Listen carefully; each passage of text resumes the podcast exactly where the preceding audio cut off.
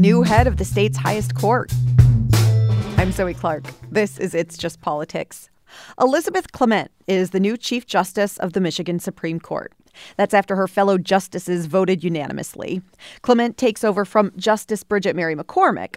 McCormick announced back in September that she was stepping down from the court. My co host Rick Pluta just spoke with Clement, and he is here now. Hi, Rick. Hi, Zoe. So, Rick, first, just remind us a bit about who Elizabeth Clement is. Sure. Elizabeth Clement was appointed to the court in 2017 by then Governor Rick Snyder, and that's because there was a vacancy on the court. She was his legal counsel at the time.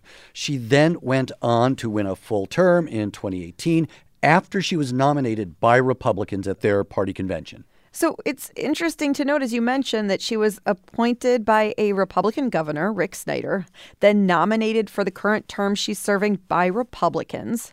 But this is a Democratic majority on the court who now made her Chief Justice. Yes, and some Republicans, some conservatives have not always been happy with her opinions. In fact, she was actually booed at that 2018 convention. She's been a swing vote. For example, just this summer, she wrote the opinion that banned discrimination based on sexual orientation, interpreting the state's Civil Rights Act to protect LGBTQ rights.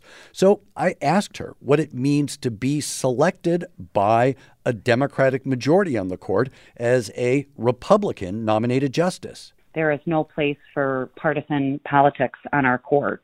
You know, I think we demonstrated a commitment to that four years ago when what you would call a Republican nominated majority of the court elected Bridget McCormick as our chief. And I think that we're demonstrating that again by this election. And now she also told you she isn't a fan of the fact that parties in Michigan nominate candidates for the Supreme Court. Right. So in Michigan, you are nominated by a political party at a convention to make it onto the ballot as a nonpartisan candidate. Weird, right?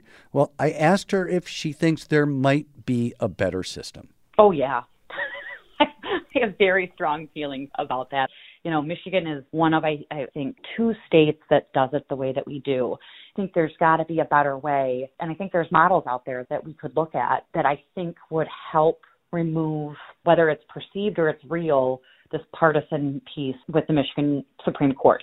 And all of this is because, again, Justice Bridget Mary McCormick, who was nominated by Democrats, she announced back in September that she was stepping down before the end of this year. Now, that means that Governor Gretchen Whitmer gets to appoint a new justice to serve out her term. Now, I asked the governor about that choice just last week. With any appointment that we make, there's a very long vetting process that happens, as well as um, the judicial qualifications committee will make some recommendations as well. And so uh, I think that's an honor to be in a position to be able to name a new justice. So, Rick, do we have any idea about possible candidates? Well, the governor's office has been tight lipped about possibilities, but I spoke with Justice McCormick earlier, and she said what she'd like to see. I would be very thrilled uh, to see the first woman of color serve the Michigan Supreme Court. And I happen to be a big believer that a diverse bench that reflects a diverse population contributes to the public's confidence in the judiciary and therefore the public's confidence in the rule of law. Okay, well, next we will be watching what Governor Gretchen Whitmer does with this appointment. Rick Pluta is the senior Capitol correspondent for the Michigan Public Radio Network and co host of It's Just Politics. Rick, thanks so much. Oh, thank you.